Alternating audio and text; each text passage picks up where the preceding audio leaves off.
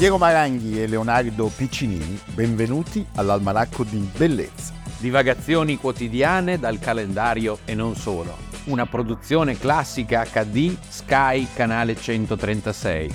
In collaborazione con Intesa San Paolo.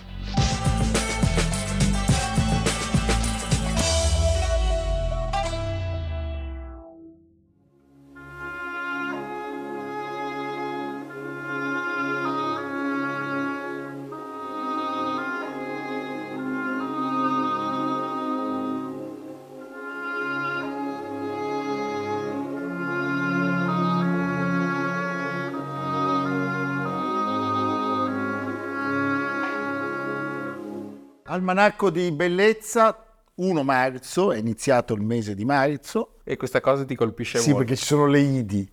Ah, io, devi stare attento. Ho, ho, visto il procione che si allenava con dei coltelli affilatissimi. Eccolo. No, questo è Righello, detto Brighella. anche Brighello. Va bene. E quindi io sono Piero Maranghi. Io Leonardo Piccinini. Ancora per poco. Sì. Eh? Dvorak, come, o Dvorak, come una eco lontanissima ci richiama e ci trasporta al di là dell'Oceano Atlantico. Ma non è così la musica di Dvorak. No, dell'Oceano Atlantico. Ah, fino alle Americhe. La protagonista della puntata di oggi è una città, non una città, non una città degli Stati Uniti, ma una città del Sud America, Rio de Janeiro, che viene fondata il primo marzo del 1565. Giorno più, giorno meno. C'è una lettera che ci aiuta, dice, nei giorni passati ti ho scritto. del mio ritorno da quelle nuove terre che con la flotta e il mandato del serenissimo re del Portogallo abbiamo cercato e trovato le quali è lecito chiamare nuovo mondo. Su via. Dato che i nostri avi non ne ebbero alcuna conoscenza e quindi costituiscono per tutti quelli che ci ascoltano una novità assoluta.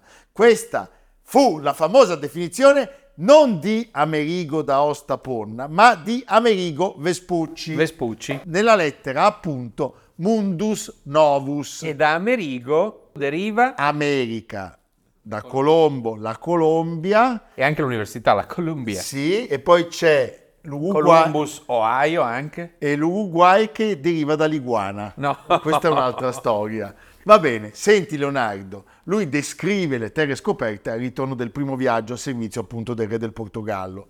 Confrontandosi con le descrizioni di altri esploratori che erano stati nelle Indie, capì che le terre da loro scoperte non potevano essere le stesse.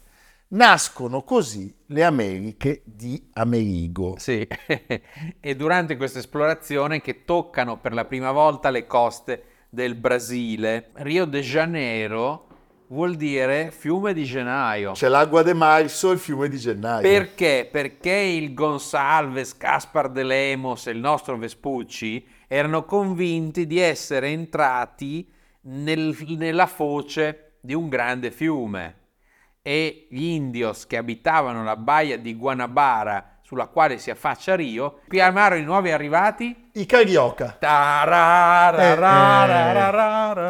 Carioca che vuol dire casa Sì. dei bianchi. Esatto. Allora, la terra fu contesa tra i cattolici portoghesi, lo sappiamo, e gli ugonotti francesi. Sì, gli ugonotti arrivano per un certo periodo dove c'è questo monte ancora oggi simbolo di Rio de Janeiro, il pan di zucchero. Poi c'è la statua del Redentore. Certo. Insomma, Però sappiamo che i portoghesi, che erano molto più cattivi, ebbero facilmente la meglio. poi sono le spiagge eh, famose di Rio, come si chiamano? Copacabana e Ipanema.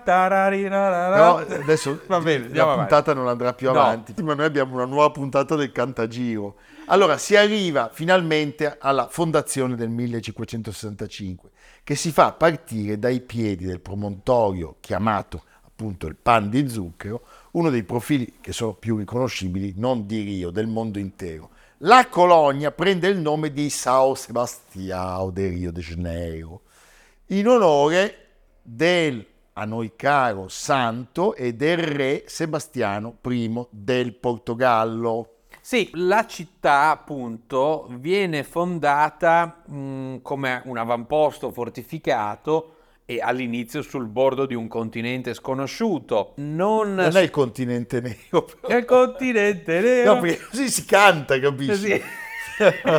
no, dai. E eh, non sono sopravvissute tracce della civiltà del popolo Tamoyos che, che abitava questa terra. All'inizio la crescita di Rio è abbastanza lenta perché la capitale della colonia portoghese è Salvador de Bahia.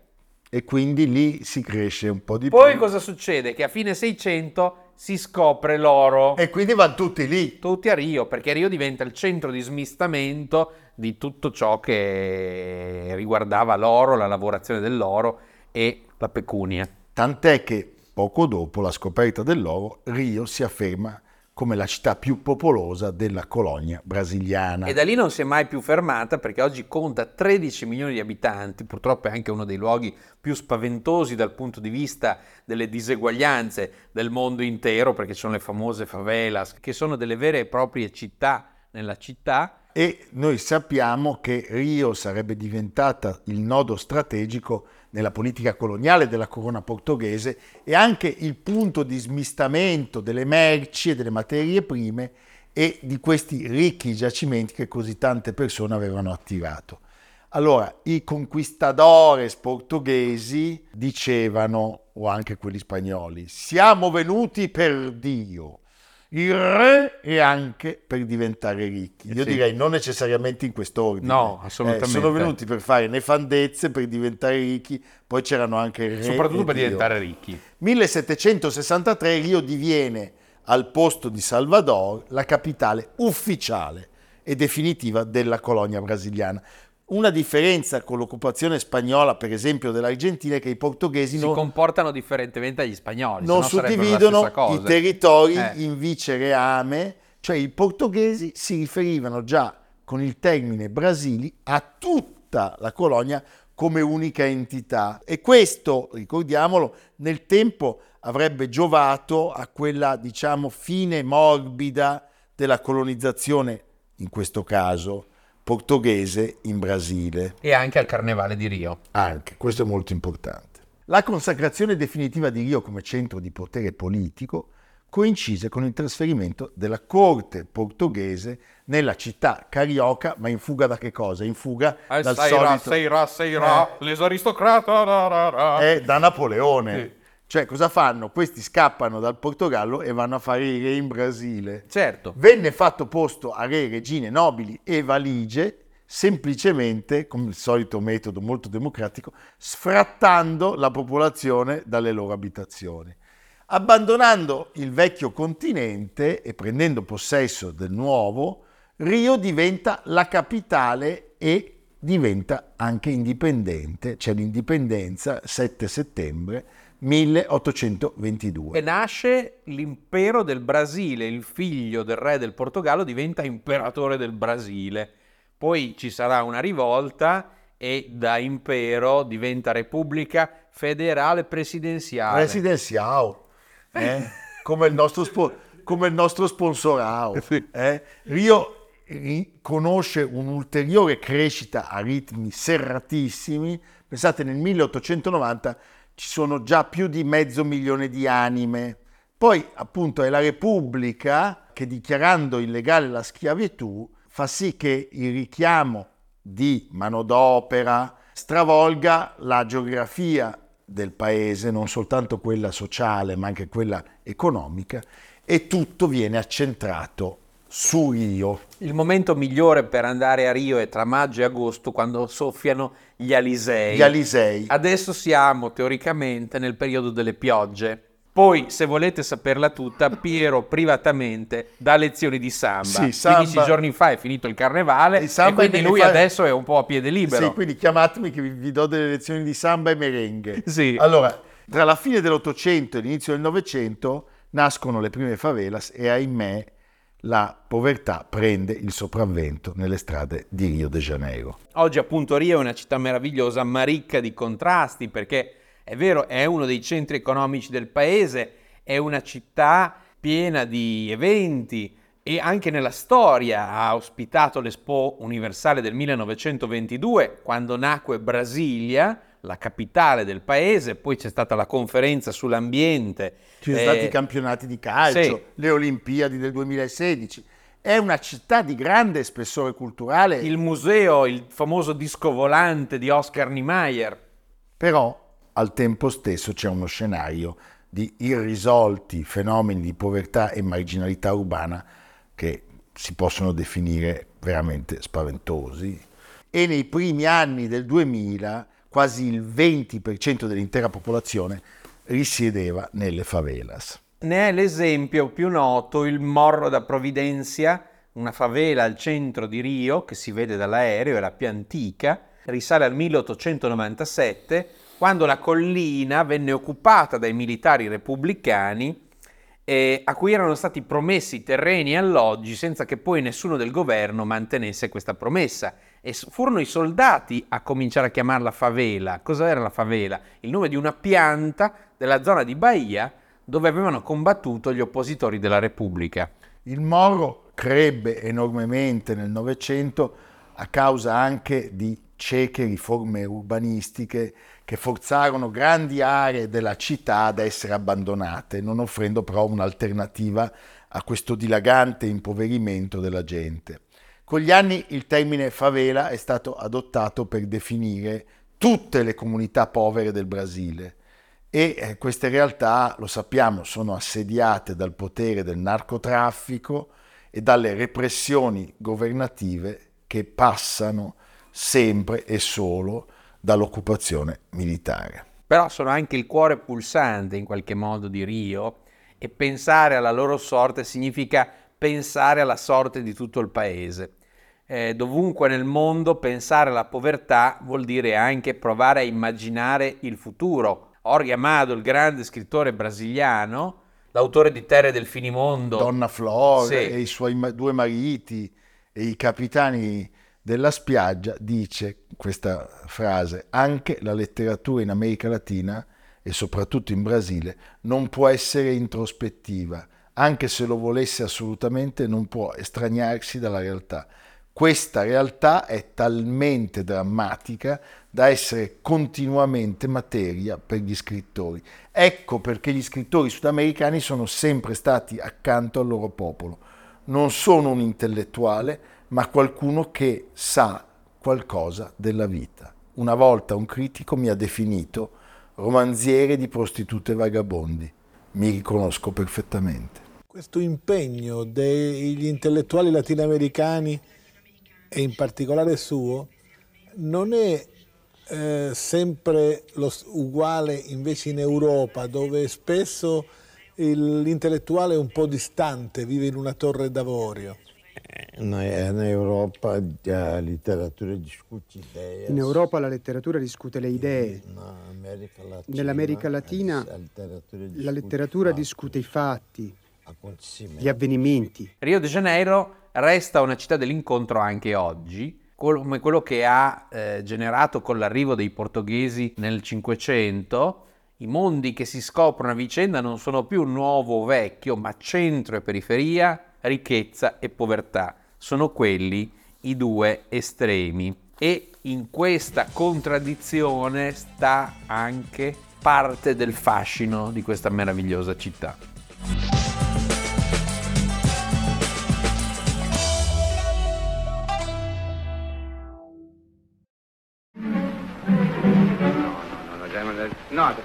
Not, not what it represents. The devil here. Mephistopheles. We have to make the staccatos much more light, jumpy, nervous. Please, let's try once more again.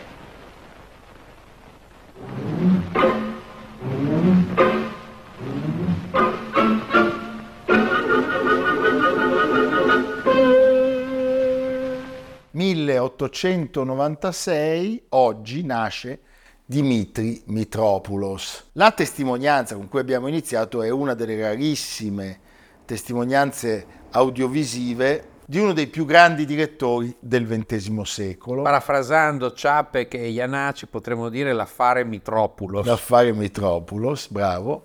Si tratta di una sessione di prova registrata nel 1951 a New York della Sinfonia di Faust di Franz Liszt, partitura all'epoca più popolare di oggi, oggi non la esegue quasi più nessuno, forse Telemann. Sul podio appunto c'è il grande direttore greco perché ne parliamo oggi? Dimitri Mitropoulos che nasce ad Atene il primo marzo del 1896. Allora, è un video artefatto, non del tutto indicativo probabilmente del suo modo di provare, ma tuttavia è un video che ci dà l'assaggio del gesto certamente dionisiaco di un autentico genio del podio che ha lasciato dietro di sé incisioni straordinarie a volte epocali. Quella di Mitropoulos è una carriera travagliata, anche se costellata di successi, di incarichi importantissimi. Il suo percorso musicale sembra sin dall'inizio segnato da quella che potremmo chiamare una concezione olistica della musica. Lui nasce in una famiglia ortodossa, fortemente osservante, e da giovane ha l'intenzione di diventare monaco, ma alla fine la musica la meglio, studia pianoforte, composizione, direzione al, conserva- al Conservatorio di Atene, tiene a casa sua degli incontri settimanali sulla musica, grandi discussioni, si passa dalla musica a più ampi temi filosofici, spirituali. Anche politici, a un certo punto lui si trasferisce a Berlino, siamo negli anni Roaring Twenties, i ruggenti anni venti, studia con Ferruccio Busoni, di cui quest'anno tra l'altro si celebrano i cent'anni dalla morte. 27 luglio. Senti, nel 21 Mitropoulos diventa assistente di Eric Kleiber, il papà di Carlos, non meno grande, alla Staatsoper. In quella Berlino musicale accade veramente di tutto, c'è Furtwängler alla guida dei Berline, sappiamo della prima del Wojciech, delle prove interminabili di Klemperer, sappiamo della presenza di tanti protagonisti e della leggendaria Kroll Opera, ma la consacrazione di Mitropoulos avviene non tanto tempo dopo il suo arrivo, nel 1930, quando proprio alla testa dei Berliner Philharmonic lui dirige il concerto per pianoforte numero 3 di Sergei Prokofiev è il primo a tentare un'impresa che allora era considerata impossibile.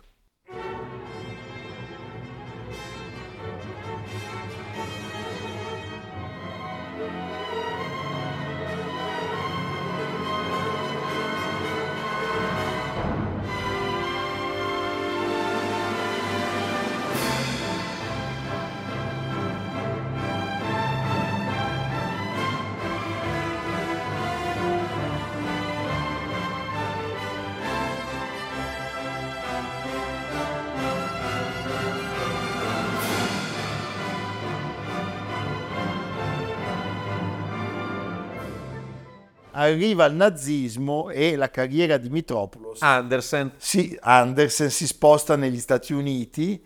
Lui nel 1936 fa il suo esordio alla Boston Symphony, che era guidata da, dal grande Kusevitsky. E, e poi gira tutte le grandi città americane perché incarico di direttore a Minneapolis, dove c'era un, tra l'altro un'importante comunità tedesca e il nome di Mitropoulos già circolava una compagine orchestrale molto dinamica, regolari collaborazioni di, con Bruno Walter e Eugene Ormandy. L'incarico di Mitropoulos dura poco, solo due anni, pochi ma segnati da primati davvero interessanti. La prima registrazione in studio della Sinfonia Titano, la prima sinfonia di Gustav Mahler, e ancora altri episodi molto importanti della storia musicale del Novecento che portano nel 1946 Mitropoulos ad ottenere la cittadinanza americana e la nomina 1949 a direttore della New York Philharmonic. Lo fa insieme a Leopold Stokowski. Qui l'incarico invece dura nove anni anche se i, i, i rapporti con sì. i musicisti e il pubblico di New York non saranno sempre idilliaci. Per tutti gli anni 50 Mitropoulos insiste molto sul repertorio viennese di inizio Novecento. Eh, abbiamo parlato della sua grande energia, ma anche dobbiamo sottolineare la memoria prodigiosa di Mitropoulos, quindi in questo repertorio di inizio Novecento, Mahler ovviamente, ma anche la seconda scuola di Vienna, il pubblico americano non è entusiasta. Non avevano ancora voglia di ascoltare Schoenberg. No.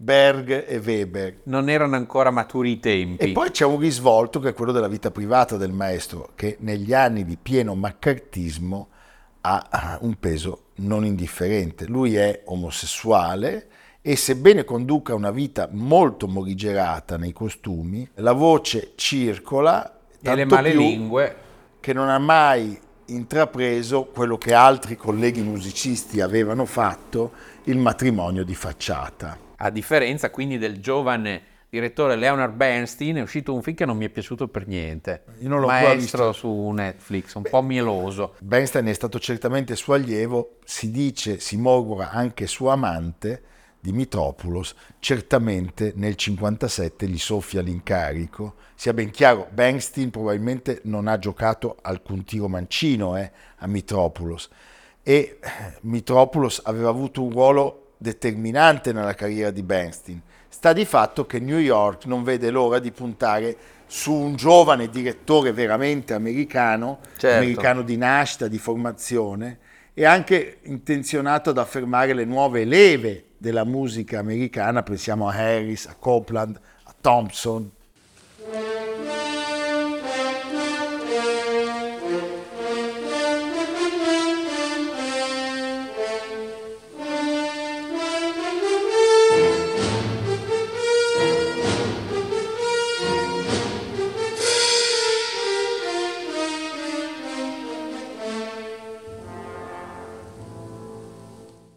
L'incipit della terza di Mahler nell'esecuzione di Mitropoulos ci porta all'epilogo 1956 qui a Milano. A Milano una storia pazzesca. Al teatro alla Scala lui viene colto da infarto che lo uccide sul colpo all'età di 64 anni. Diversi anni prima aveva avuto avvisaglie di una grave cardiopatia, tant'è che su consiglio del medico si era deciso a dirigere con la bacchetta disciplinando nel gesto, facendo risparmiare energia. Per questo. Ecco. Ma ritirarsi dal podio non era neppure concepibile. Quest'uomo è morto dirigendo e un'ulteriore testimonianza della sua vocazione alla proposta della nuova musica. Cioè nel 1956 fare la terza di Mahler al Teatro alla Scala di Milano non era certamente una cosa scontata, era un atto atto di fede verso il, il nuovo corso, perché la Mahler Renaissance sarebbe arrivata dopo grazie al suo allievo Leonard Bernstein innanzitutto. Pochi giorni prima del fattaccio tremendo alla Scala, Mitropoulos ha diretto la monumentale partitura maleriana a Colonia. Eh, dopo il primo interminabile movimento si era dovuto però ritirare per un malore un medico lo informa che ha un infarto in corso e che deve farsi ricoverare d'urgenza, pochi minuti dopo Mitropoulos è di nuovo sul podio, seduto, per dirigere gli ultimi quattro movimenti e stiamo parlando di circa un'ora di performance filata, quindi veramente un impegno ai limiti delle forze. Dobbiamo congedarci con un ascolto operistico perché anche su questo versante Mitropoulos è stato un interprete davvero eccezionale, il suo approccio modernissimo e soprattutto aveva uno straordinario fiuto drammaturgico. È memorabile la prima del Wojciech da cui era... Sì, quasi 30 anni dopo la berlinese. Nel 1953 alla Scala, in italiano, con Tito Gobbi e Italo Taio, Beh, al termine del secondo atto, dopo le contestazioni di alcuni logionisti, io li chiamerei retrogradi, lui, Mitropoulos, sale sul palco a redarguire fermamente il pubblico, facendo tra l'altro leva sullo sforzo di concentrazione che la musica richiedeva agli interpreti. E la serata si conclude con 12 chiamate del cast in scena e questo è un successo travolgente. Un grande riconoscimento di questo bellissimo musicista. Poi tra gli anni 40 e 50 Mitropoulos è tra i protagonisti delle stagioni del Metropolitan, anche con alcune prime assolute come la Vanessa di Samuel Barber. Ma chiudiamo con un ascolto pucciniano della sua Fanciulla del West che viene registrata a Firenze del 54. Com'è quest'opera? Probabilmente è una delle più belle incisioni d'opera di sempre e noi la vogliamo ascoltare per rendere omaggio a questo grande musicista, Dimitri Mitropoulos, anche un nome stupendo, sì. diciamolo.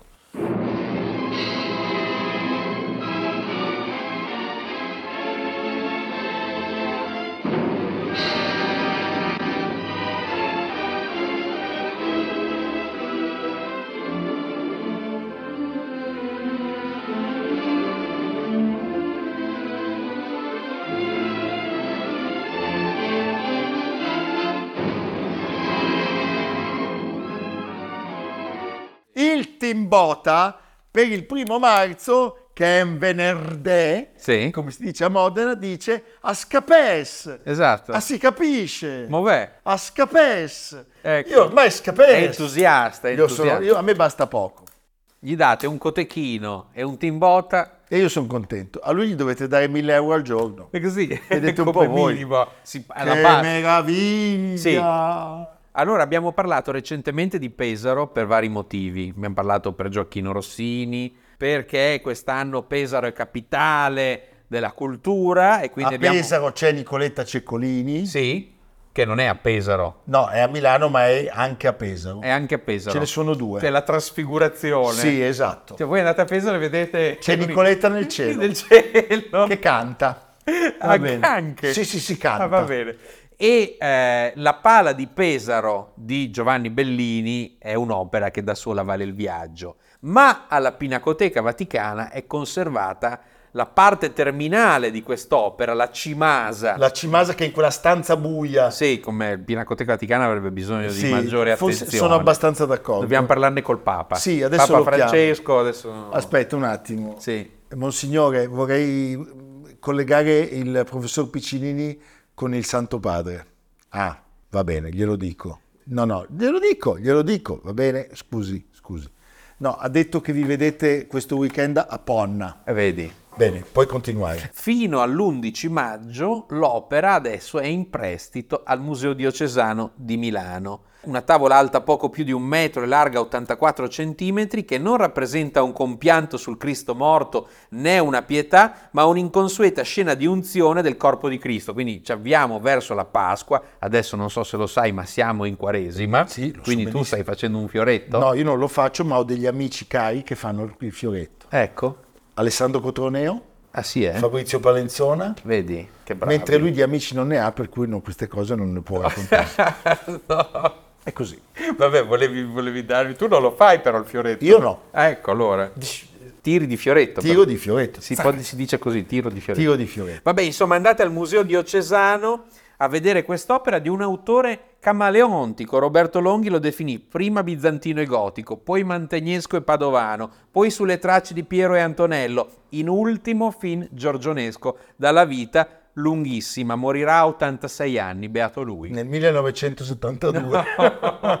No. no, non è vero. Comunque Leonardo, andiamo tutti a vedere quest'opera. Questo intreccio di mani. Sì, l'intreccio delle Nicodemo, mani. Nicodemo, Giovanni d'Arimatea e la Madonna e, e, il povero Cristo. Nicodemo. Nicodemo. La pietà Nicostrato, Nicodemo. Nicodemo. La sì. pietà di Nicodemo è a Firenze. Va bene. Eh? Gli angioletti non sono di Michelangelo, se tanto ti interessa. Ascapes. Ascapes. Ascapes. A domani. A domani. A stopest. Santa Frest. Deng. A domani. Almanacco di bellezza a cura di Piero Maranghi e Leonardo Piccinini. Con Lucia Simioni, Stefano Puppini, Jacopo Ghilardotti, Paolo Faroni, Riccardo Cassani, Greta Torresi, Samantha Chiodini. Realizzato da Amerigo Daveri, Valentino Puppini, Luigi Consolandi, Stefania Margheritti, Alessandro Puppini. Prodotto da Piero Maranghi, una produzione classica HD. Sky Canale 136 in collaborazione con Intesa San Paolo.